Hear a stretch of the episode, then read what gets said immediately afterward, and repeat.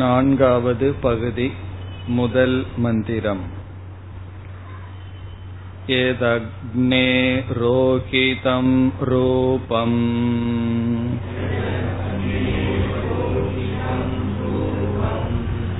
தேஜஸஸ்தத் ரூபம்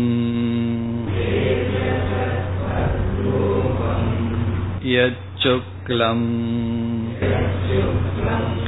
ததபாம் யத்கிருஷ்ணம் ததன்னஸ்ய அபாகாத் அக்னேரக்னித்வம்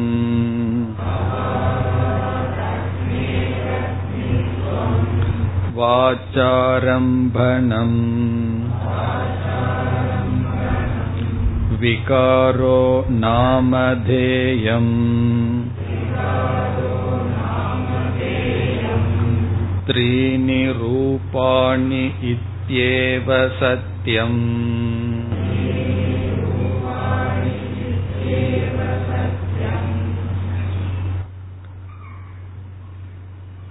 நான்காவது பகுதியில் அமைந்துள்ள கருத்துக்கள். முதல் கருத்து, எப்படி எல்லா ஸ்தூல பூதங்களிலும் சூக்ஷ்ம பூதங்கள் கலந்துள்ளது என்ற கருத்து. ஒரு ஸ்தூல பூதத்தை எடுத்துக்கொண்டால், உதாரணமாக பிருத்திவியை எடுத்துக்கொண்டால், அந்த பிருத்திவி என்ற ஸ்தூல பூதத்தில் அனைத்து சூக்ஷ்ம பூதங்களும் கலந்துள்ளது. எப்படி கலந்துள்ளது என்றால், அந்த சூக்ஷ்ம பூதமான பிருத்திவியில் பாதி பங்கும் மற்ற பூதங்களினுடைய மற்ற பகுதிகளும் சேர்ந்து பஞ்சீகரணமாக மாறி, இந்த இடத்தில் திரிவித்கரணமாக மாறி கலந்துள்ளது என்ற கருத்து இங்கு வந்தது. பிறகு இந்த இடத்தில் என்ன கூறப்பட்டது? அக்னி என்ற ஸ்தூல பூதம் எடுத்துக்கொள்ளப்பட்டு, இந்த ஸ்தூல பூதமான அக்னியில் மூன்று வர்ணங்கள் இருப்பதாக பார்க்கப்படுகின்றது. அதை நேரடியாக நாம் தெளிவாக பார்க்க முடியாவிட்டாலும் உபனிஷத் அவ்விதம் நம்மை பாவிக்க சொல்கின்றது. அப்படி மூன்று வர்ணத்தில் ஸ்தூலமாக இருக்கின்ற, நாம் பார்த்து அனுபவிக்கின்ற நெருப்பில் இருக்கின்ற சிவப்பு அம்சமானது சூக்ஷ்மமான அக்னியை குறிக்கின்றது. நாம் ஸ்தூலமாக அனுபவிக்கின்ற நெருப்பில் இருக்கின்ற வெண்மை அம்சமானது சூக்ஷ்மமான நீர் தத்துவத்தை குறிக்கின்றது. கருப்பு அம்சம், அக்னியில் அனுபவிக்கின்ற கருப்பு அம்சமானது பிருத்திவியை குறிக்கின்றது என்று சொல்வதன் மூலமாக இந்த ஸ்தூலமான அக்னியில் மூன்று சூக்ஷ்ம பூதங்கள் தான் இருக்கின்றது. மூன்று சூக்ஷ்ம பூதங்களே இந்த ஸ்தூலமான அக்னியாக தெரிகின்றது. இது முதல் கருத்து. இதை தொடர்ந்து உடனே வருகின்ற கருத்து அபவாதம். சென்ற வகுப்பில் அபவாதத்தினுடைய கருத்தை அல்லது விளக்கத்தை நாம் பார்த்தோம். அபவாதம் என்பது நாம் நீக்கி வருதல், எதை ஏற்றி வைத்தோமோ அதை நாம் நீக்குதல். நெகேஷன் என்பது அபவாதம். உடனே உபனிஷத் என்ன சொல்கின்றது? நீங்கள் அனுபவிக்கின்ற இந்த ஸ்தூல அக்னியானது சூக்ஷ்மமான மூன்று பூதங்கள் மட்டும் என்றால், எதை நீங்கள் ஸ்தூலமான அக்னி என்று சொல்கிறீர்களோ அந்த அக்னியினுடைய அக்னி என்ற தன்மை நீங்கி விடுகின்றது. இருப்பது மூன்று சூக்ஷ்ம பூதங்கள் தான் சத்தியம் என்று இங்கு செய்யப்படுகின்ற அபவாதம் ஸ்தூல பூதங்களை நீக்கி சூக்ஷ்ம பூதங்கள் தான் இருக்கின்றது. இந்த அபவாதம் மட்டும் இங்கு செய்யப்படுகிறது. ஸ்தூல பூதங்கள் நீக்கப்பட்டு சூக்ஷ்ம பூதங்கள் மட்டும் இருக்கின்றது. பிறகு நாம் சென்ற வகுப்பில் பார்த்தோம், வேறு எதையெல்லாம் செய்தால் அபவாதம் பூர்த்தியாகிறது என்றால், ஸ்தூலமான பதார்த்தங்கள் இருக்கின்றன, நாம் பார்த்து அனுபவிக்கின்ற விதவிதமான வெரைட்டி, விதவிதமான பதார்த்தங்கள், அவைகளையெல்லாம் நாம் வெறும் ஸ்தூல பூதங்கள் தான் என்ற நிச்சயம் செய்ய வேண்டும். நாம் எந்தெந்த பொருள்களையெல்லாம் பார்க்கிறோமோ அவைகள் அனைத்தும் வெறும் ஸ்தூல பூதங்கள். பிறகு ஸ்தூல பூதங்கள் இல்லை, சூக்ஷ்ம பூதங்கள் தான். பிறகு சூக்ஷ்ம பூதங்களும் இல்லை, இருப்பது சத் பிரம்ம ஒன்றுதான். இவ்விதம் அபவாதம் பூர்த்தியாகின்றது. ஆனால் இந்த இடத்தில் ஸ்தூல பூதங்களை எடுத்துக்கொண்டு அதிலும் அக்னி தத்துவத்தை மட்டும் எடுத்துக்கொண்டு, இந்த அக்னியில் தெரிகின்ற மூன்று வர்ணங்கள் எதை சார்ந்தது என்றால் மூன்று சூக்ஷ்ம பூதங்களை சார்ந்தது என்று சொல்லப்பட்டது. இப்பொழுது முதல் மந்திரத்தை மீண்டும் பார்த்தால், எது அக்னேகே ரோஹிதம் ரூபம், எது அக்னியினுடைய, இந்த இடத்தில் அக்னியினுடைய என்ற சொல் ஸ்தூல அக்னியினுடைய என்று பொருள். ஸ்தூலமாக நாம் பார்த்து அனுபவிக்கின்ற நெருப்பினுடைய ரோஹிதம் ரூபம், சிவப்பு வர்ணம் எது உண்டோ தேஜசக தத்ரூபம், அது தேஜஸ் என்று இங்கு சொல்வது சூக்ஷ்மமான அக்னி, அது சூக்ஷ்மமான அக்னியினுடைய ரூபமாக புரிந்து கொள்ள வேண்டும். தது தேஜசக ரூபம். அடுத்தது யத் சுக்லம், எது வெண்மை ரூபம், தது அபாம், எது ஸ்தூலமான அக்னியில் தெரிகின்ற வெண்மை ரூபமோ அது சூக்ஷ்மமான நீர் தத்துவத்தை சார்ந்தது, தது அபாம். எது கிருஷ்ணம், எது ஸ்தூலமான அக்னியில் அனுபவிக்கப்படுகின்ற கருப்பு நிறம் உள்ளதோ, தது அன்னஸ்ய, அது சூக்ஷ்மமான பிருத்திவியை சார்ந்தது. அன்னஸ்ய என்றால் பிருத்திவியை சார்ந்தது. இதுவரை முதல் கருத்து. முதல் கருத்து என்ன? ஸ்தூலமான பூதங்கள் அனைத்தும் சூக்ஷ்மமான பூதங்கள் தான் என்பது வரை. ஆகவே இனி அடுத்தது ஸ்தூல பூதம் நீக்கப்படுகின்றது. அபாகாத், அபாகாத் என்றால் நீக்கப்படுகின்றது.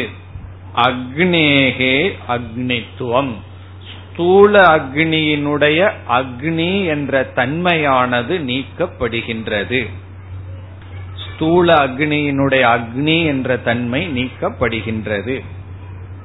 இதை எப்படி புரிந்து கொள்ளலாம்?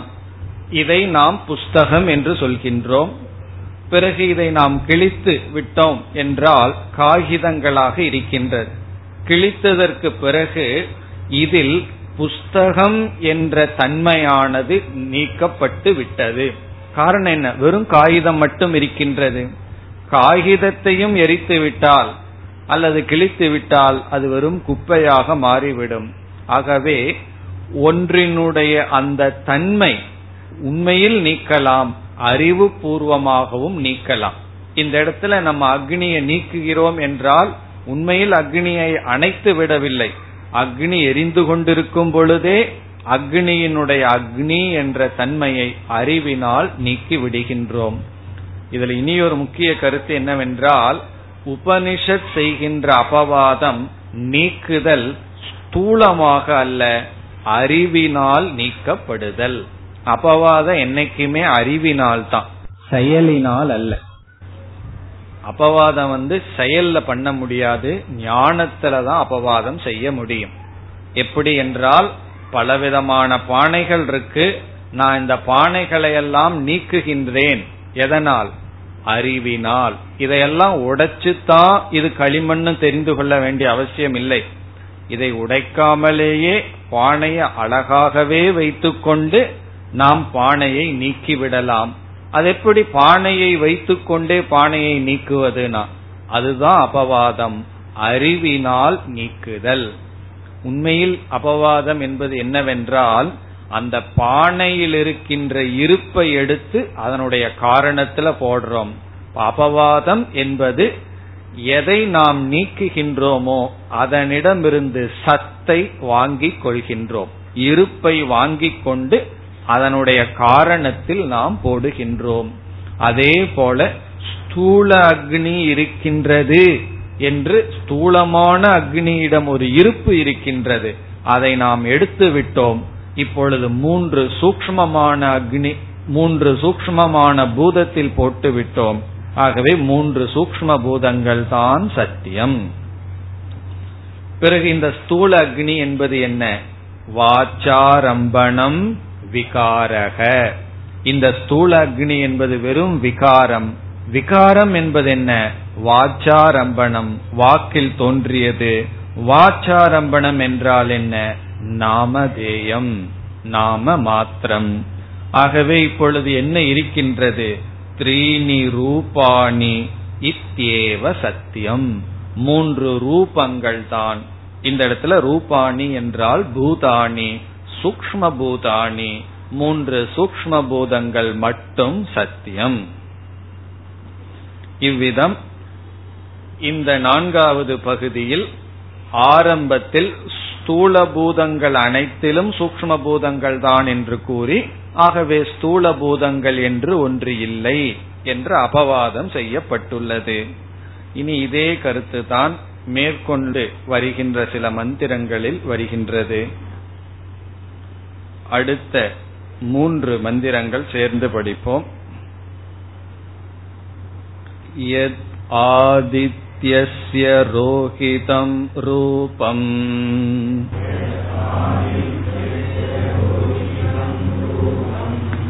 தேஜஸஸ்தத் ரூபம்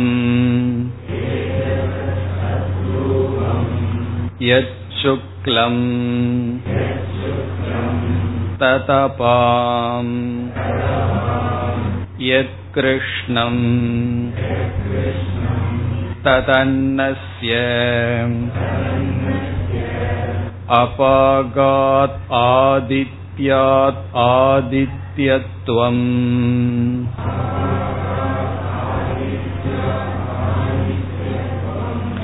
வாச்சாரம்பணம் விகாரோ நாமதேயம் த்ரீணி ரூபாணி இத்யேவ சத்யம்.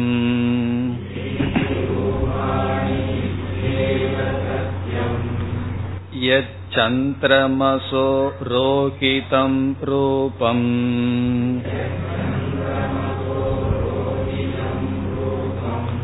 தேஜஸஸ்தத் ரூபம்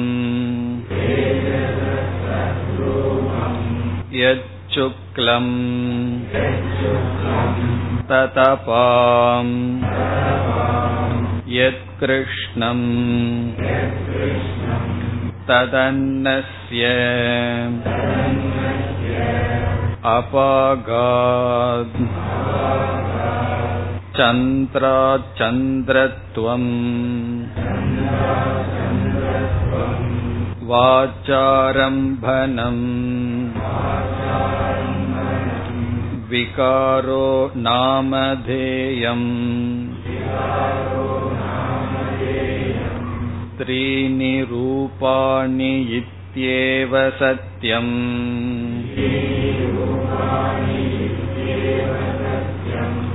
யத் வித்யுதோ ரோஹிதம் ரூபம்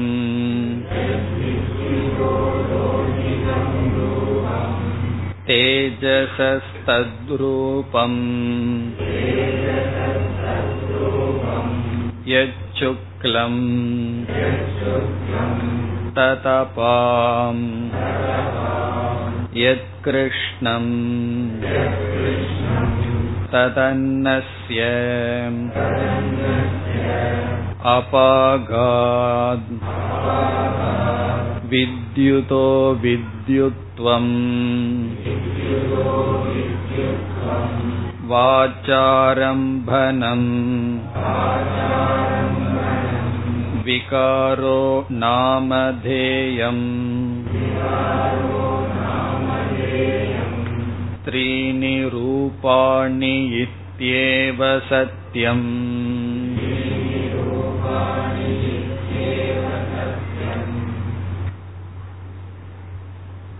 இரண்டு மூன்று நான்கு இந்த மூன்று மந்திரங்களும் நாம் பார்த்த முதல் மந்திரங்களும் எந்த விதமான வேற்றுமையும் இல்லை.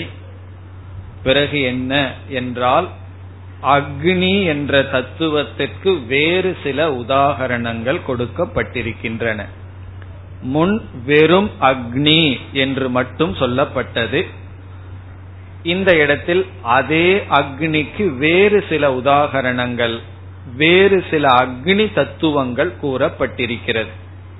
இங்கு கூறப்பட்டுள்ள அக்னி தத்துவம் ஆதித்யக சூரியன், இரண்டாவது சந்திரக சந்திரன். ஆதித்யக ஒன்று, சந்திரன் இரண்டாவது, மூன்றாவது வித்யுத். வித்யுத் என்றால் மின்னல், லைட்னிங். வித்யுத் மின்னல். இந்த மூன்றும் அக்னி தத்துவமாக இங்கு சொல்லப்பட்டிருக்கின்ற. ஆதித்யன் என்று சூரியனுடைய மண்டலத்தை எடுத்துக்கொண்டால் அது பிருத்திவி தத்துவமாகிவிடும். ஆனால் இங்கு சூரியனுடைய பிரகாச தத்துவம் அக்னியை இங்கு குறிப்பிடப்படுகின்றது. சந்திரன் என்று சந்திரனுடைய உடலை எடுத்துக்கொண்டால், பூமியை போல சந்திரன் ஒரு பதார்த்தத்தை எடுத்துக்கொண்டால் பிருத்திவி தத்துவமாகிவிடும். ஆனால் சந்திரனிடமிருந்து நாம் அனுபவிக்கின்ற ஒளியை இங்கு எடுத்துக்கொள்ளப்பட்டிருக்கின்றது. வித்யுத்துக்கு வித்யுத் என்று ஒரு உடல் இல்லை. அதாவது மின்னல் என்பது அக்னி தத்துவம். இங்கு என்ன செய்யப்பட்டுள்ளது? அக்னிக்கு மூன்று உதாரணங்கள் எடுத்துக்கொண்டு ஆதித்யக சூரியன் என்பதை நாம் அக்னியாகவே பாவிக்கின்றோம். அனுபவ ரீதியில் உண்மைதான். அத சூரியன் ஏன் சொல்கின்றோம்? அதிலிருந்து அக்னி தத்துவம் வருவதனால். ஒரு கால் அக்னி வரவில்லை, ஜடமாக மாறிவிட்டால் அதை நம்ம சூரியன் பிரகாச ரூபமானவன்கிற லட்சணம் எல்லாம் கிடையாது. அவ்விதம் சூரியன் என்ற ஒரு தத்துவத்தை எடுத்து நாம் அதை அக்னி என்று புரிந்து கொண்டால், அந்த சூரியனிடம் இருக்கின்ற சிவப்பு வர்ணமானது எதை குறிக்கின்றது? சூக்ஷ்மமான அக்னியையும், அந்த சூரியன் என்கின்ற அக்னி தத்துவத்தில் இருக்கின்ற வெண்மை நிறமானது சூக்ஷ்மமான நீர் தத்துவத்தையும், அந்த சூரியனிடம் இருக்கின்ற கருப்பு தத்துவமானது சூக்ஷ்மமான பிருத்திவி தத்துவத்தையும் குறிக்கின்றது என்று புரிந்து கொண்டால் ஆதித்யனுடைய ஆதித்யன் என்ற தன்மை சென்று விடுகிறது. இருப்பது மூன்று பூதங்கள் தான், மூன்று சூக்ஷ்ம பூதங்கள் தான். இது இரண்டாவது மந்திரத்தினுடைய சாரம். இந்த மூன்று மந்திரம் பத பதார்த்த விளக்கம் நாம் பார்க்க வேண்டிய அவசியமில்லை. காரணம், முதல் மந்திரத்துல வந்த அத்தனை சொற்களும் அப்படியே வருகின்றது. அக்னி என்ற இடத்துக்கு பதிலாக இங்கு ஆதித்யக என்று வருகிறது. அதையையும் நாம் அக்னி என்றுதான் புரிந்து கொள்ள வேண்டும். ஆகவே எது ஆதித்யஸ்ய ரோஹிதம் ரூபம், சூரியனுடைய சிவப்பு நிறம் என்னவோ அது தேஜஸினுடைய சூக்ஷ்மமான பூதத்தினுடைய ரூபம் என்பதெல்லாம் சமானம். அதே போல்தான் வாச்சாரம்பணம் விகாரோ நாமதேயம் த்ரீணி ரூபாணி இத்யேவ சத்யம், எல்லாம் அதே போல்தான். இனி மூன்றாவது மந்திரத்துக்கு வந்தால் சந்திரன் என்ற சொல்லிருக்கின்றது. எது சந்திரமசக ரோஹிதம் ரூபம், சந்திரன் என்ற இடத்தில் நாம் சந்திர ஒளியை எடுத்துக்கொண்டு மீண்டும் அக்னி தத்துவத்திற்கே சொல்லப்படுகின்ற உதாகரணமாக கொள்ள வேண்டும். அது மூன்றாவது மந்திரம். நான்காவது மந்திரத்திற்கு வந்தால் வித்யுதக ரோஹிதம் ரூபம். அங்கு வந்தால் வித்யுத் என்பது லைட்னிங், மின்னல். இதையும் அக்னி தத்துவமாக எடுத்துக்கொள்ள வேண்டும். அப்பொழுது என்ன ஆகிறது? அபாகாத் வித்யுதக வித்யுத்வம், மின்னலினுடைய மின்னல் என்ற தன்மை சென்று விடுகிறது. இருப்பது மூன்று சூக்ஷ்ம பூதங்கள் தான். இந்த நான்காவது மந்திரம் வரை முதல் மந்திரத்திலிருந்து நான்கு வரை ஒரே கருத்துதான். அக்னிக்கு மூன்று உதாகரணங்கள், வேறு மூன்று அக்னி தத்துவங்கள் எடுத்துக் கொள்ளப்பட்டது. முதலில் அக்னி என்று சொல்லி பிறகு ஆதித்யன், சந்திரன், மின்னல், வித்யுத் என்று சொல்லப்பட்டது. ஆனால் உபனிஷத் இங்கு வேறு பூதங்களை எடுத்துக் கொள்ளவில்லை. வேறு ரெண்டு பூதங்கள் இங்கு எடுத்துக் கொள்ளப்படவில்லை. ஸ்தூலமான நீரை எடுத்துக் கொள்ள வேண்டும், பிறகு ஸ்தூலமான பூமியை எடுத்துக் கொள்ள வேண்டும். பிறகு என்ன சொல்ல வேண்டும்? ஸ்தூலமான நீரில் மூன்று வர்ணங்கள் இருக்கின்றன. இந்த வர்ணம்ங்கிறது நம்முடைய பாவனை தான், நம்மால கண்ணில் பார்க்க முடியாது. அந்த நீரில் இருக்கின்ற சிவப்பு வர்ணமானது எதை குறிக்கின்றது? அக்னியை குறிக்கின்றது, சூக்ஷ்மமான அக்னியை குறிக்கின்றது என்றெல்லாம் புரிந்து கொள்ள வேண்டும். இதுதான் முதல் நான்கு மந்திரத்தின் சாரம். இனி ஐந்தாவது மந்திரத்திற்கு செல்லலாம். ஏதத்ஹஸ்ம வை தத்வித்வாம்சக ஆகுஹோ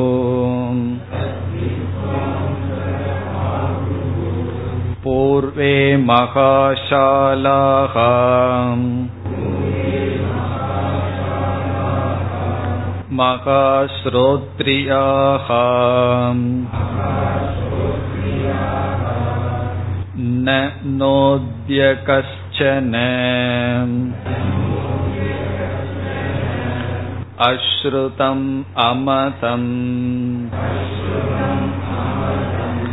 அவிஜ்ஞாதம் உதாஹரிஷ்யதி இதி கேப்யோ விதாஞ்சக்ருஹோ.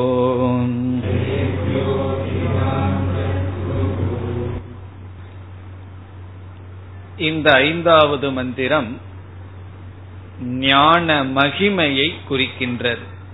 ஞானத்தின் பெருமை, அறிவின் பெருமை, ஞான ஸ்துதி, ஞான மகிமா. ஞான மகிமை என்றால் என்ன?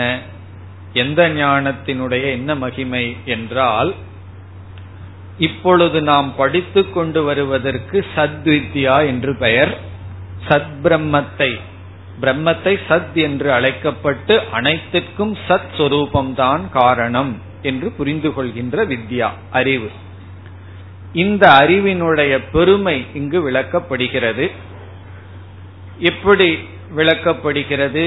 என்ன அறிவு, என்ன பெருமை என்றால், இவைகள் அனைத்திற்கும் ஒன்றுதான் மூல காரணம் என்கின்ற அறிவு. எந்த அறிவினுடைய பெருமை என்றால், ஏகம் மூல காரணம் என்ற ஞானத்தின் மகிமை. என்ன இங்க அதுதான் கடைசியில் எடுத்து செல்லப்படுகின்றது. அபவாதம் எல்லாம் பண்ணி கடைசியில் என்ன இருக்க போகிறது? ஒரே ஒரு சத்தை மட்டும் வச்சுக்க போறோம், பார்க்கின்ற இருமைகள் அனைத்தையும் நீக்க போகின்றோம். இப்ப எந்த அறிவினுடைய பெருமை பேசப்படுகிறது என்றால், ஏகம் மூலம் காரணம், ஒன்றுதான், ஒன்று மூல காரணம், மீதி அனைத்தும் அதன் மீது ஏற்றி வைக்கப்பட்டுள்ளது என்கின்ற ஞானம். இந்த அறிவினுடைய பெருமை இங்கு பேசப்படுகிறது. என்ன பெருமை என்றால், இந்த அறிவை யார் அடைந்துள்ளார்களோ, அதாவது எந்த அறிவு, அனைத்திற்கும் ஒன்றுதான் மூலம் என்ற அந்த மூலத்தை யார் கண்டுள்ளார்களோ, ஆதாரத்தை யார் கண்டுள்ளார்களோ, அவர்கள் கேட்காதது, சிந்திக்காதது, அறியாதது கிடையாது. பெருமை என்னன்னா, அவர்கள் சர்வஜ்ஞக பவதி, அனைத்தையும் அறிந்ததாகிறார்கள். இதுதான் பெருமை. இந்த ஒரு காரணம் அதிஷ்டானத்தை தெரிஞ்சிட்டோம்னா, அப்படி தெரிந்தவர்கள் அனைத்தையும் தெரிந்தவர் ஆகிறார்கள். அவரிடம் போய் உனக்கு இது தெரியாதுன்னு சொல்ல முடியாதான், அல்லது நீ இதை யோசிக்கல, உனக்கு இந்த அறிவில்லைன்னு சொல்ல முடியாதான். அவர்கள் என்ன சொல்வார்கள்? நான் எல்லாத்தையும் கேட்டாச்சு, எல்லாத்தையும் அறிஞ்சாச்சு, எல்லாத்தையும் உணர்ந்தாச்சுன்னு சொல்லுவார்களாம்.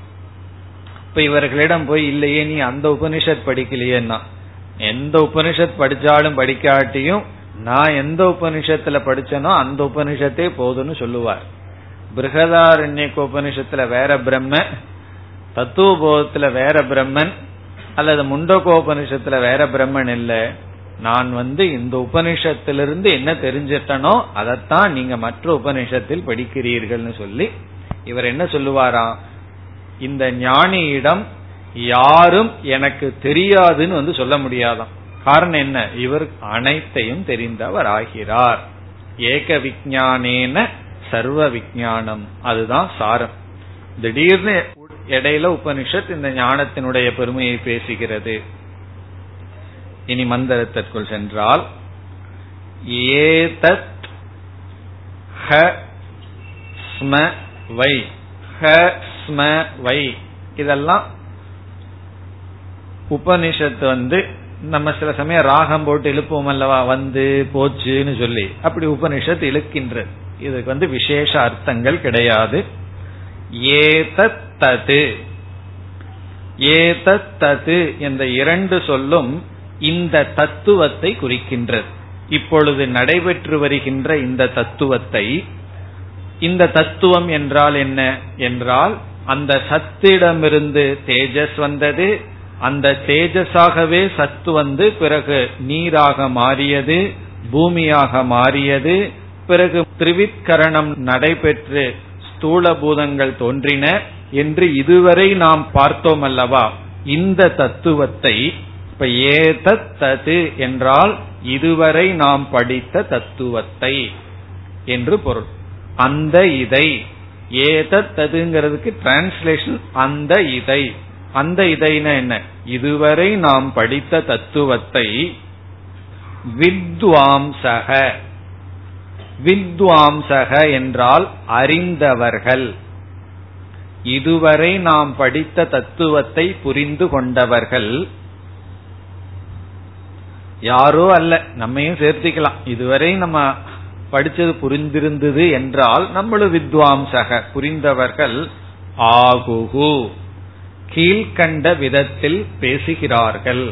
அவங்க இந்த மாதிரி சொல்கிறார்களாம், இதுவரை நடந்த தத்துவத்தை வித்வாம்சக அறிந்தவர்கள், வித்வாம்சகன ஞாதவந்தக அறிந்தவர்கள் ஆகுகு கீழ்கண்டதை சொல்கிறார்கள்.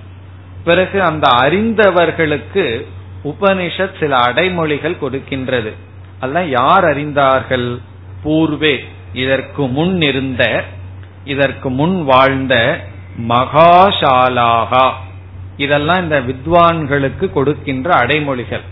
மகாசாலாகன்னா சாலக என்பது இங்கு யக்ஞசாலையை குறிக்கின்றது. மகாசாலாகனா அவர்கள் பெரிய யக்ஞசாலையுடன் கூடியவர்கள். இது எதை குறிக்கின்றது, அவ்வளவு தூரம் தானம் யாகம் இவைகளெல்லாம் செய்து கொண்டிருக்கின்ற கிரகஸ்தர்கள் என்று குறிக்கின்ற மகாசாலாகனா. ஒவ்வொருவரும் அவர்களுடைய பெருமையை சொல்லுவார்கள். எனக்கு வந்து நாலு பெட்ரூம் பிளாட் வந்து ரெண்டு இடத்துல இருக்கு, மூணு இடத்துல இருக்கு அப்படின்னு அவர்களுடைய குவாலிபிகேஷன் சொல்லுவார்கள். அதே போல அந்த காலத்துல என்ன குவாலிபிகேஷன்னா எனக்கு இவ்வளவு பெரிய யாகசாலை இருக்கு. அப்ப அவங்களுடைய குவாலிபிகேஷனே, தகுதியே நான் இவ்வளவு தானம் பண்றவன், இவ்வளவு யாகம் செய்பவன் என்று. யாகம் என்றாவே தானம்தான், ஷேரிங் தான். அதனால் அவர்களுக்கு பெருமையா மகாசாலாகா, மகதீசாலா பெரிய சாலையை, யக்ஞசாலையை உடையவர்கள். பிறகு வெறும் தானந்தம் பண்ற அறிவில்லையா என்றால் மகாஸ்ரோத்ரியாகா நன்கு படித்தவர்கள், வேதத்தை எல்லாம் கரைச்சு குடிச்சவர்கள், இதற்கு முன்னாடி வாழ்ந்தவர்கள்.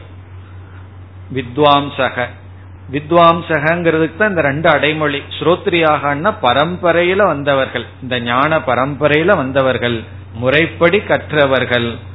பிறகு யாகங்கள் யக்ஞங்கள் எல்லாம் செய்து கொண்டிருப்பவர்கள் வித்வாம்சக, இதை அறிகின்றவர்கள். சில பேர் மகாசாலர்களாக இருக்கலாம், ஸ்ரோத்ரியனா இருக்கலாம். இத தெரியலன்னு சொன்னா இந்த மாதிரி அவங்களால சொல்ல முடியாது. எதை தெரியலனா இப்ப நம்ம படிச்ச தத்துவத்தை தெரிந்து கொள்ளவில்லை என்றால் அவர்களினால் ஒன்றும் சொல்ல முடியாது. ஆனால் இந்த தத்துவத்தை தெரிந்து கொண்டவர்கள் என்ன சொல்கிறார்களாம், இனி அடுத்த பகுதியெல்லாம் இவர்கள் சொல்வது இப்படி இந்த ஞானிகள் ஞானிகள்னா இந்த அறிவாளிகள் கூறுகிறார்கள். அது என்னவென்றால், அது கொட்டேஷன்ல வருது, இது அவர்கள் சொல்வது. அவங்க என்ன சொல்கிறார்கள் என்றால், இந்த தத்துவத்தை தெரிந்த எங்களிடம் யாரும் நீ இதை கேட்கவில்லை, நீ இதை சிந்திக்கவில்லை, நீ இதை அறியவில்லை என்று எங்களிடம் சொல்லிவிட முடியாது. இந்த தத்துவத்தை தெரிந்த எங்களிடம் யாருமே வந்து உனக்கு இது தெரியல, நீ இதை கேட்கல, நீ இதை பத்தி சிந்திக்கவே இல்லை, நீ இதை தெரிஞ்சுக்கவில்லைன்னு சொல்லவே முடியாது என்று சொல்வார்களாம். இதையெல்லாம் பார்த்தா நம்ம பேசுற மாதிரி இருக்கு, கர்வத்தோட பேசுற மாதிரி இருக்கு. நம்ம வந்து அப்படி புரிந்து கொள்ள கூடாது. ஏன்னா உபனிஷத் சொல்லுது, அவங்க எல்லாம் இப்படி சொல்லுவார்கள்.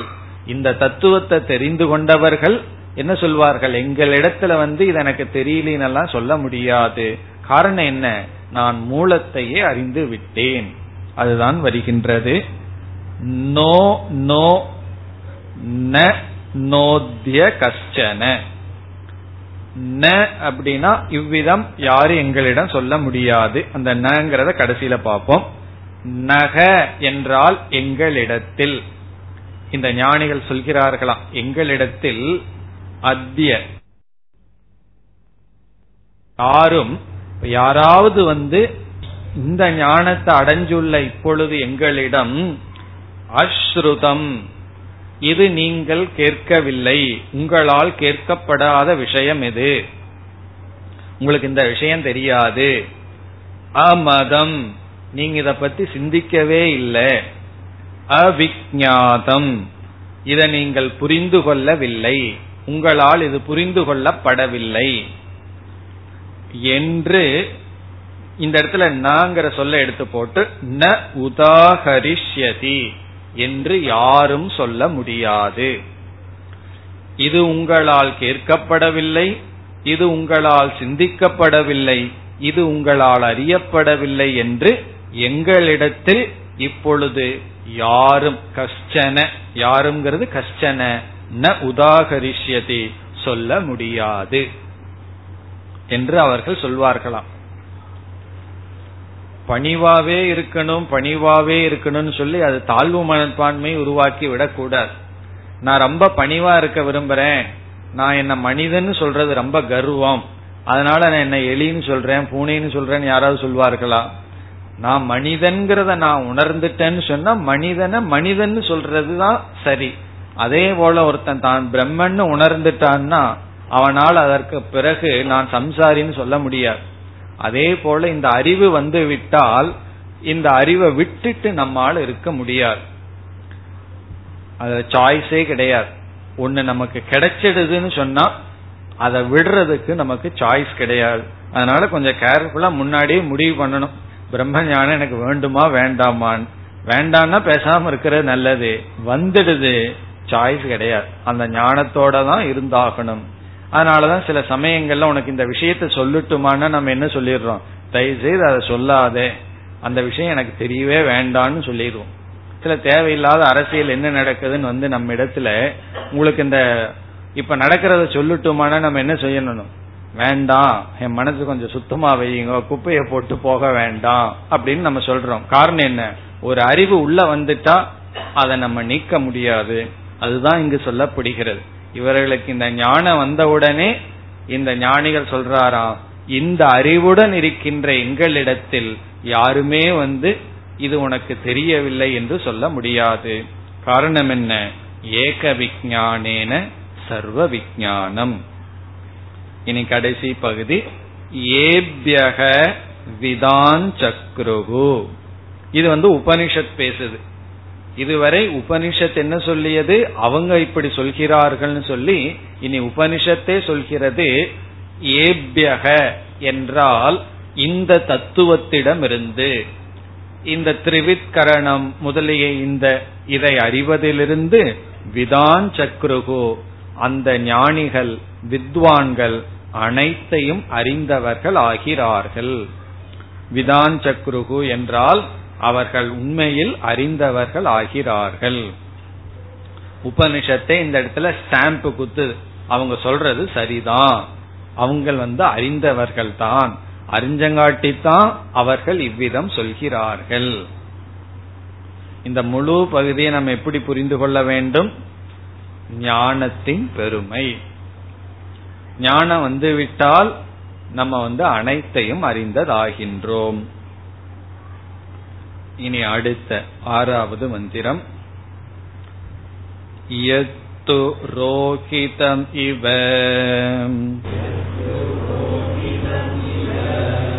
அபூத் இதி தேஜசஸ்தத்ரூபமிதி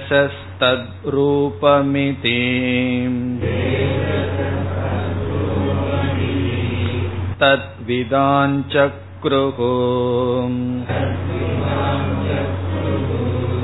யத்து சுக்லமிவ அபூத் இதி அபாம் ரூபமிதி தத்விதான் சக்ருஹு யத்து கிருஷ்ணமிவ அபூதிதி அன்னஸ்ய ரூபமிதி தத்விதான் சக்ருஹு.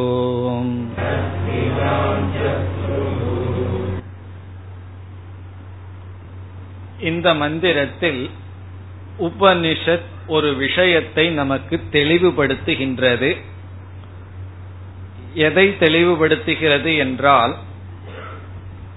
ஸ்தூலமான அக்னியை உபனிஷத் முதலில் எடுத்துக்கொண்டது.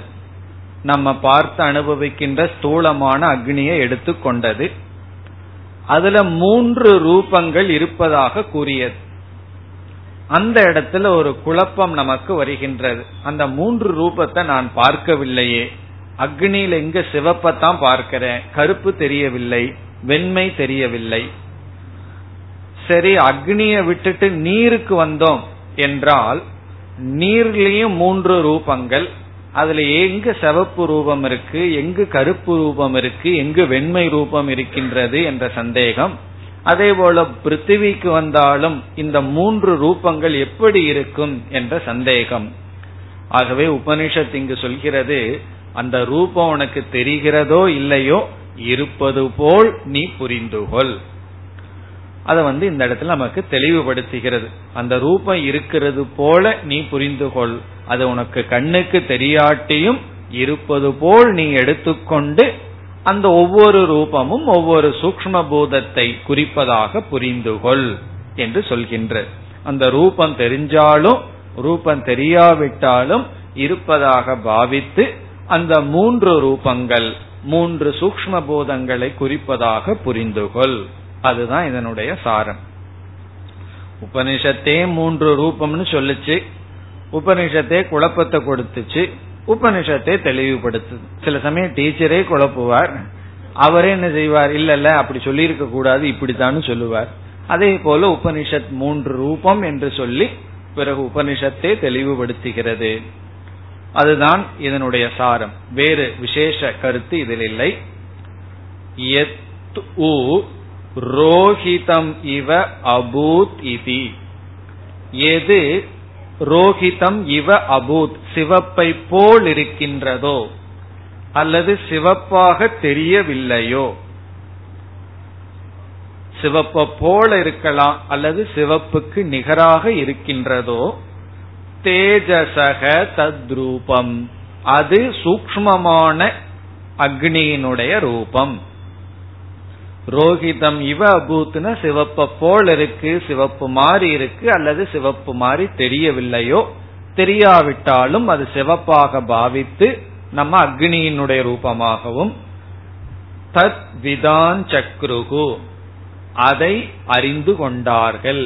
யார்? பூர்வே மகாசாலாக, இதற்கு முன்னைய ஞானிகள் அப்படி புரிந்துள்ளார்கள். அதே போலதான் மீதி அனைத்தும். சுக்லம் இவ அபூத், வெண்மையை போல் தெரிகின்றதோ அல்லது வெண்மையாக சரியாக தெரியவில்லையோ அபாம் ரூபமிதி தத் விதாஞ்சக்ருஹு, அந்த வெண்மையானது நீரினுடைய ரூபமாக நீராக சூக்ஷ்மமான நீர் தன்மையாக விதாஞ்சக்ருஹு இதற்கு முன் இருந்த ஞானிகள் அறிந்தார்கள். அடுத்தது எத்து கிருஷ்ணமிவ அபூத், எது கிருஷ்ணம் என்றால் இங்கு கருப்பை போல் இருக்கின்றதோ தது அன்னஸ்ய ரூபமிதி தத் விதாஞ்சக்ருஹு அது அன்னத்தினுடைய பிருத்திவியினுடைய ரூபமாக அறிந்தார்கள். ஆகவே இந்த இடத்துல உபனிஷத்தே சொல்கிறது சிவப்பு வெண்மை கருப்பு என்பதில் தாத்பரியம் இல்லை. ஒரு பூதத்தை எடுத்துக்கொண்டால் அதில் மூன்று வர்ணங்கள் தெரியுதோ தெரியவில்லையோ அந்த மூன்று வர்ணங்கள் மூன்று சூக்ஷ்ம பூதத்தை தான் குறிக்கின்றது. அதுதான் சாரம். இனி அடுத்த ஏழாவது மந்திரம் யத்து அவிஞாதமிவ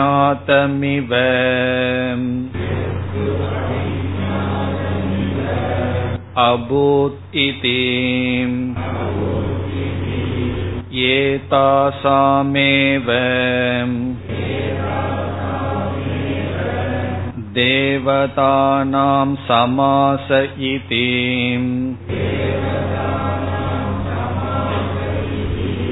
தத் விதாஞ்சக்ருஹு யதா கலுனு சோம்யம் இமா திஸ்ரோ தேவதாஹ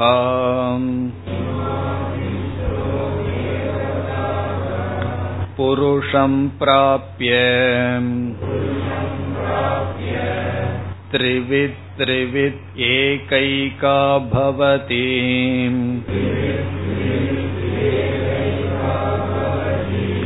தன்மே விஜாநீஹி இதி.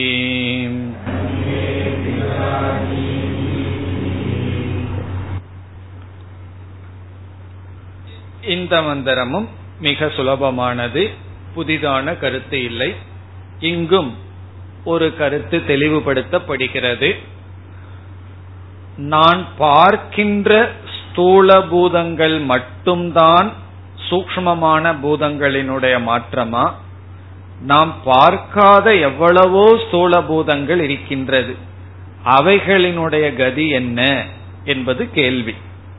என்ன இப்பொழுதுதானே கொஞ்சம் கொஞ்சமா கண்டுபிடிக்கிறார்கள். ஒரு புதிய ஸ்டார் இருக்கு, இனி ஒரு புதிய ஸ்டார் இருக்குன்னு கண்டுபிடிக்கிறார்கள். நம்ம பார்க்காதது எவ்வளவு? பார்க்கிறது மிக குறைவு. பார்க்காதது எத்தனையோ கேலக்சி கேலக்சின்னு சொல்லிக்கொண்டே சொல்கிறார்கள். கேட்கிறதுக்கே ஆச்சரியமா இருக்கு, அவ்வளவு விதமானது ஆகாசத்திற்குள் பூதங்கள் இருக்கின்றது, ஸ்டார்ஸ்னு ஏதோ சொல்கிறார்கள். உபனிஷத் இந்த இடத்துல தெளிவுபடுத்துகிறது, நீ எதையெல்லாம் பார்க்காமல் இருக்கின்றாயோ அதுவும் ஸ்தூல பூதங்களாக இருந்தால் சூக்ஷ்ம பூதங்களினுடைய மாற்றம்தான். நீ பார்க்காததும் சரி, பார்த்ததும் சரி, அறிஞ்சதும் சரி, அறியாததும் சரி, அனைத்தும். அதுதான் இதனுடைய சாரம். முதல் பகுதியில் எத்து அப்படித்தான் பிரிக்கணும். எத்து அவிஞாதம் இவ அபூத், அவிஞாதம் என்றால் அறியப்படவில்லை, அபூத்னா அறியப்படாததாக இருக்கிறதோ. உன்னால் அறியப்படாத எந்தெந்த பூதங்கள் இருக்கின்றதோ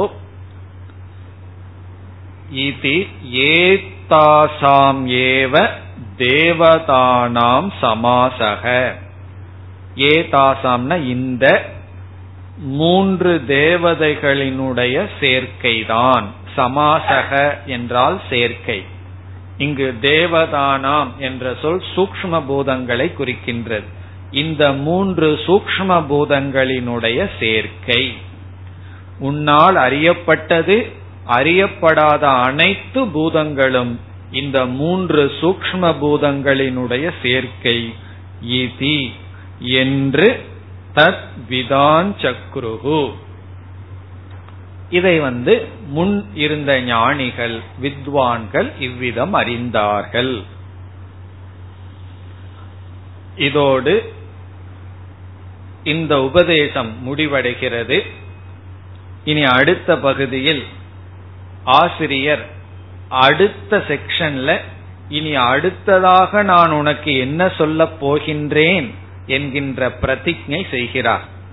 இவ்வளவு நான் சொல்லியிருக்கேன், மேற்கொண்டு நான் உனக்கு என்ன சொல்ல போகின்றேன் என்று இங்கு சொல்றார். சொல்ல போறத அடுத்த செக்ஷன்ல சொல்ல போறார். அஞ்சாவது செக்ஷன்ல நான் என்ன சொல்ல போறேங்கிறத இங்க சொல்றார். ஆகவே இது அடுத்து வருவது பிரதிஜ்ஞா வாக்கியம். இனிமேல் இது வரப்போகிறது. யதா நு கலு சோம்ய, சோம்ய பிரியமான மாணவனே, யதா எவ்விதம், கலு நு என்பதெல்லாம் அலங்காரம். அதாவது வேதத்துல சில சொற்கள் வருகின்றது, அதுக்கு அர்த்தம் இல்லை, அதனால அர்த்தம் இல்லைன்னு சொல்றது கொஞ்சம் சொல்றதுக்கு நல்லா இல்லை, கேட்கறதுக்கு நல்லா இல்லை, எதுக்கு அர்த்தம் இல்லாத வார்த்தையெல்லாம் இருக்குன்னு.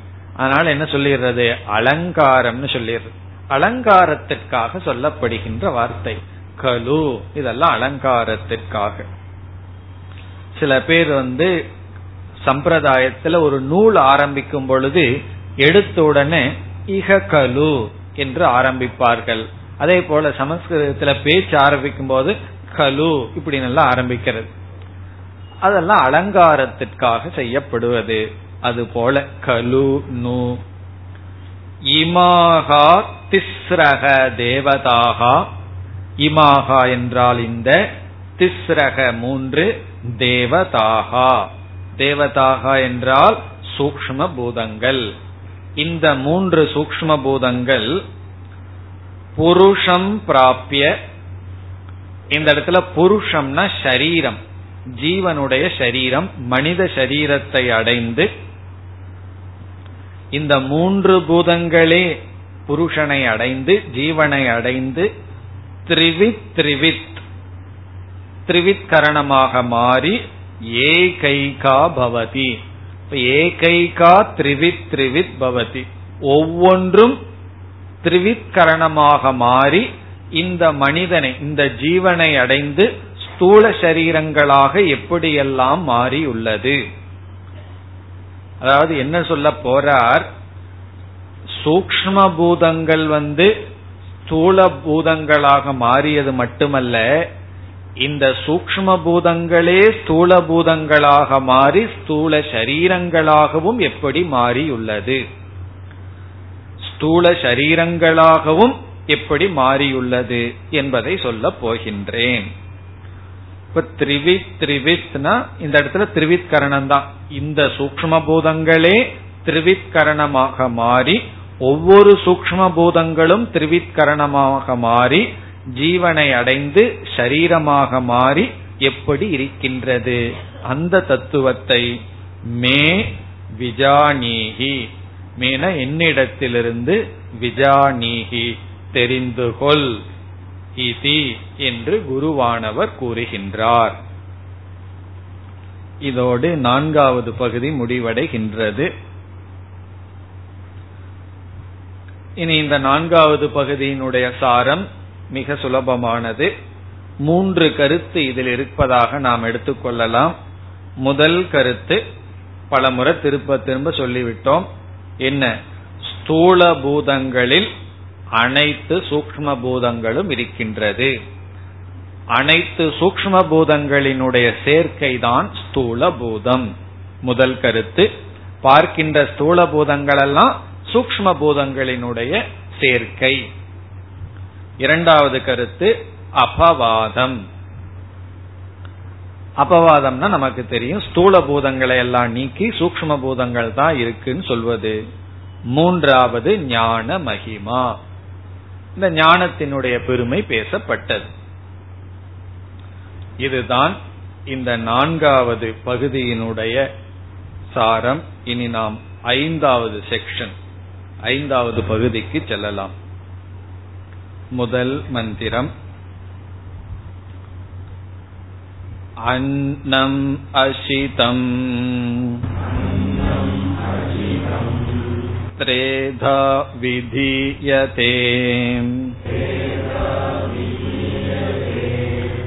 தஸ்ய யஸ்தவிஷ்டஹ தாதுஹோ தத் புரீஷம் பவதி யோ மத்யமஹ தன்மாம்சம் யோ அனிஷ்டஹ தன்மனஹ.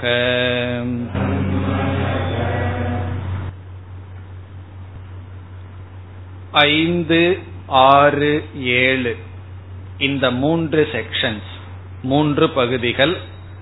ஐந்து, ஆறு, ஏழு, இந்த மூன்று பகுதிகளில் ஸ்தூல சூக்ஷ்ம சரீர சிருஷ்டியை பற்றி பேசப்படுகின்றது. இத வந்து வேறு மொழியில் கூறினால் ஆத்தியாத்மிக சிருஷ்டிகி. ஆத்தியாத்மிகம் என்றால் உடல் சம்பந்தப்பட்ட, ஸ்தூல சூக்ஷ்ம சரீர சம்பந்தப்பட்ட சிருஷ்டி விசாரம். ஸ்தூல சூக்ஷ்ம சரீரத்தை பற்றிய கருத்துக்கள். உண்மையில் ஸ்தூல சூக்ஷ்ம சரீர சிருஷ்டி என்று சொல்லக்கூடாது, காரணம் ஏற்கனவே அது சொல்லப்பட்டு விட்டது. அண்டஜம், உத்பிஜம் என்றல்லாங்கிற இடத்துல எப்படியெல்லாம் ஸ்தூல உடல்கள் வருகிறது, திரிவித்கரணம் சொல்லப்பட்டு விட்டது. ஆனாலும் உபனிஷத் இந்த ஸ்தூல சரீரம், சூக்ஷ்ம சரீரம், இதை பற்றிய விசாரத்தை செய்கின்றது. அது நமக்கு உள்ளே சென்றால் என்ன விசாரம் செய்கிறது என்று நமக்கு தெளிவாக விளங்கும். இந்த மூன்று மிக எளிமையான செக்ஷன், மிக சுலபமான பகுதிதான். எட்டாவது செக்ஷன்ல தான் நம்ம போய் உட்கார போறோம் மகா வாக்கியத்துல. அதனால கொஞ்சம் ரிலாக்ஸ் வேணுமல்ல. முதல்ல கொஞ்சம் கஷ்டமா தலை சுத்துச்சு, இப்ப கொஞ்சம் சுலபமான பகுதிகள் தான். அஞ்சு, ஆறு, ஏழு மிக சுலபம்.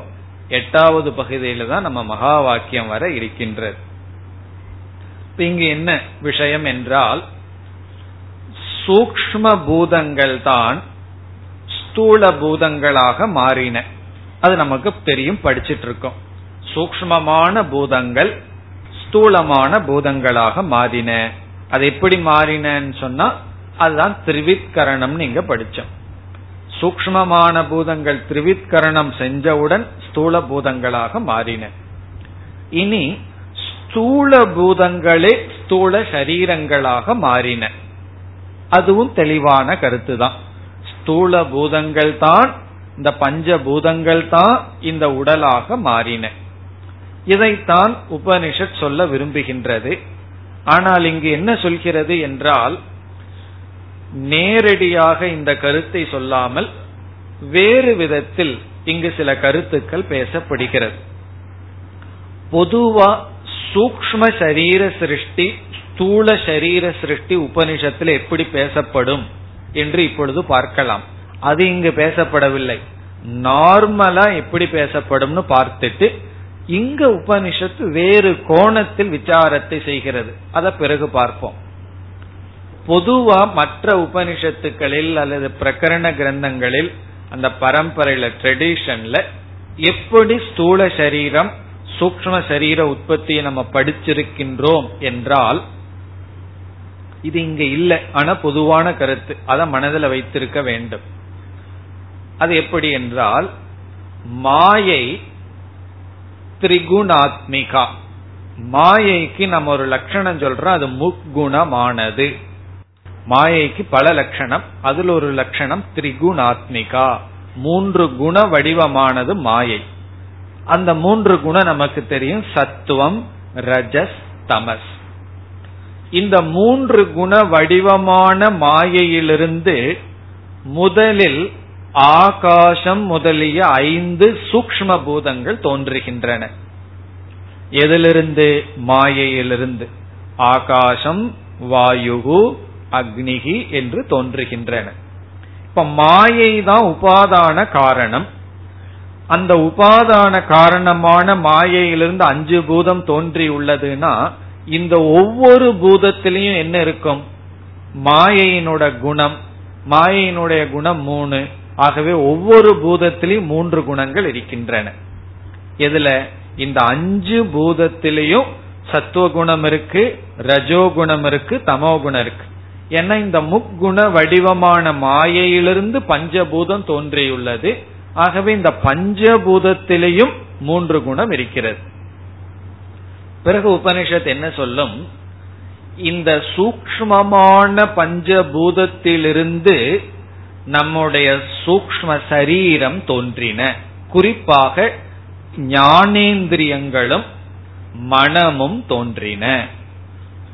அதாவது சூக்ஷ்மமான பூதங்களிடமிருந்து, பூதங்களிடம் இருக்கின்ற சத்துவ குணத்திலிருந்து மனம் தோன்றின.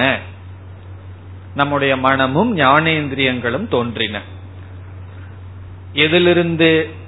சூக்ஷ்மமான பூதத்திலிருந்து. பொதுவா சொல்லக்கூடாது, இந்த சூக்ஷ்மமான பூதத்திலேயே மூணு குணம் இருக்கு, அதில் இருக்கிற சத்துவ குணத்திலிருந்து மனசு வந்துள்ளது. பிறகு சூக்ஷ்மமான பூதத்தில் இருக்கின்ற ரஜோகுண அம்சத்திலிருந்து பிராண தத்துவம் தோன்றின. அதனாலதான் பிராணன் எல்லாம் ஆக்டிவிட்டிஸ், ஓய்வே கிடையாது. பிராணனுக்கு எப்பாவது ஓய்வு எடுக்குதான்? மனசும் கூட ஓய்வு எடுத்துருது ஆழ்ந்த உறக்கத்துல. பிராணன் ஏன் ஓய்வு எடுக்கிறது இல்ல? ரஜஸ். ரஜஸ் யாருக்கு ரொம்ப இருக்கோ அவங்கனால சும்மா உட்கார முடியுமோ? முடியாது. பிராணன் ரஜஸிலிருந்து வந்ததுனாலதான் ஓய்வு எடுக்காம ஓடிக்கொண்டே இருக்கு. அதை நிறுத்த முடியாது, ஏன்னா அது ரஜஸிலிருந்து வந்தது. இப்ப சூக்ஷ்மமான பஞ்சபூதத்தினுடைய ரஜோ அம்சத்திலிருந்து என்ன வந்தது? பிராண தத்துவம். இதிலிருந்து சத்துவ ரஜஸிலிருந்து நம்முடைய அந்த கரணங்கள் சூக்ஷ்ம சரீரம் வந்ததாக சாஸ்திரம் கூறும். பிறகுதான் மற்ற சூக்ஷ்மமான தமோகுண பிரதானமான பூதங்கள் பஞ்சீகரணமாக மாறி ஸ்தூல பூதங்களாக மாறி ஸ்தூல சரீரங்களாக மாறுகின்றது. அப்ப நம்ம என்ன சொல்றோம்? நம்முடைய ஸ்தூல சரீரம் தமோகுண அம்சத்திலிருந்து தோன்றியுள்ளது, அதனாலதான் ஜடமா இருக்கு. இந்த ஸ்தூல சரீரம் தமோகுண அம்சத்திலும், பிராணன் ரஜோகுண அம்சத்திலும், மனம் சத்துவகுண அம்சத்திலும் தோன்றியுள்ளது. இதுதான் கிரம சிருஷ்டி. ஆத்தியாத்மிகம், நம்ம சரீரத்தை பற்றிய சிருஷ்டி, இதுதான் முறையானது. ஆனா சாந்தோக்கியம் அந்த முறையெல்லாம் பார்க்காது, அது அதனுடைய ரூட்ல போகும். நம்ம தான் ஓடி போய் பிடிச்சுக்கணும் அதனுடைய ரூட்ல. இந்த கிரமத்தை எல்லாம் இங்கு உபனிஷத்து விட்டு விட்டு வேறு விதத்தில் இங்கு உபனிஷத் பேசுகிறது. இங்கு உபனிஷத் என்ன பேசுகிறது என்றால், இப்ப நம்ம உபனிஷத்துக்கு வர்றோம், அந்த கிரமத்தை விட்டுறோம். அதெல்லாம் மற்ற இடங்கள்ல நம்ம தெளிவா படித்திருப்போம். இங்கு என்ன சொல்கிறது? நம்ம உட்கொள்கின்ற உணவு இருக்கின்றதல்லவா, அந்த சாப்பாடு, நம்ம எதெல்லாம் சாப்பிடுறோமோ அது மூன்றாக பிரிகிறது. நம்ம சாப்பிடுற ஒவ்வொரு சாப்பாட்டிலையும் மூன்று அம்சம் இருக்கு. நீங்க எது சாப்பிட்டாலும் சரி, அதுல மூணு அம்சம் இருக்கு. அதுல வந்து ஸ்தூலமான அம்சம், மிக மிக ஸ்தூலமான அம்சம் மலமாக வெளியே தள்ளப்படுகின்றது, வெளியேற்றப்படுகிறது, சென்று விடுகிறது வெளியே. அதுல மத்தியமம், இடைநிலை, அது நம்முடைய தசைகளாக மாறி விடுகின்றது, நம்மளுடைய உடலா மாறுது. அதுதான் நமக்கு வெயிட் போடுது. எதுனா சாப்பிடுற சாப்பாட்டுல இருக்கிற மத்தியம, இடைநிலை. கிராசஸ்ட், ரொம்ப கிராஸா இருக்கிறது வெளியே போயிருது. பிறகு இடையில் இருக்கின்றது உடலாக, அதாவது தசைகளாக மாறுகிறது. பிறகு உணவினுடைய சட்லஸ்ட், சூக்ஷ்மமான பகுதி இருக்கின்றது, அது நம்முடைய மனமாக மாறுகின்றது. ஆகவே இந்த உணவு மூன்றாக பிரிந்து அதனுடைய சூக்ஷ்ம அம்சம் மனதும், அதனுடைய மிக ஸ்தூல அம்சம் வெளியே சென்றும், அதனுடைய இடைநிலை அம்சமானது ஸ்தூல உடலாகவும் மாறுகிறது. இந்த நோக்கில உபனிஷத் விசாரத்தை செய்கிறது. இந்த இடத்துல சாப்பாடு வந்து மனதை ஆக்குதுன்னு சொல்வதற்கிற இடத்துல மனதை இன்ஃப்ளூயன்ஸ் செய்கிறது, மனதை வந்து அது தூண்டுகின்றது, மனதினுடைய குணத்தை நிர்ணயிக்கின்றது என்று பொருள் சொல்லப்படுகின்றது. இப்ப சாப்பாட்டினுடைய சூக்ஷ்மமான அம்சம் நம்ம மனசை உருவாக்குது. நமக்கு எப்படிப்பட்ட மனசு எதுன்னா அவங்கிட்ட கேட்கணும், நீ எதெல்லாம் சாப்பிட்டு இருக்க, நண்டு பாம்பு இப்படி சொன்ன என்ன சொல்றது, அது போலதான் மனசு அப்படி சொல்லப்படுகிறது. இதனுடைய சூக்ஷ்ம அம்சம் என்ன என்பதை நாம் அடுத்த வகுப்பில் தொடரலாம். ஓம் பூர்ணமத பூர்ணமிதம் பூர்ணாத் பூர்ணமுதச்யதே பூர்ணஸ்ய பூர்ணமாதாய பூர்ணமேவாவசிஷ்யதே. ஓம் சாந்தி சாந்தி சாந்தி.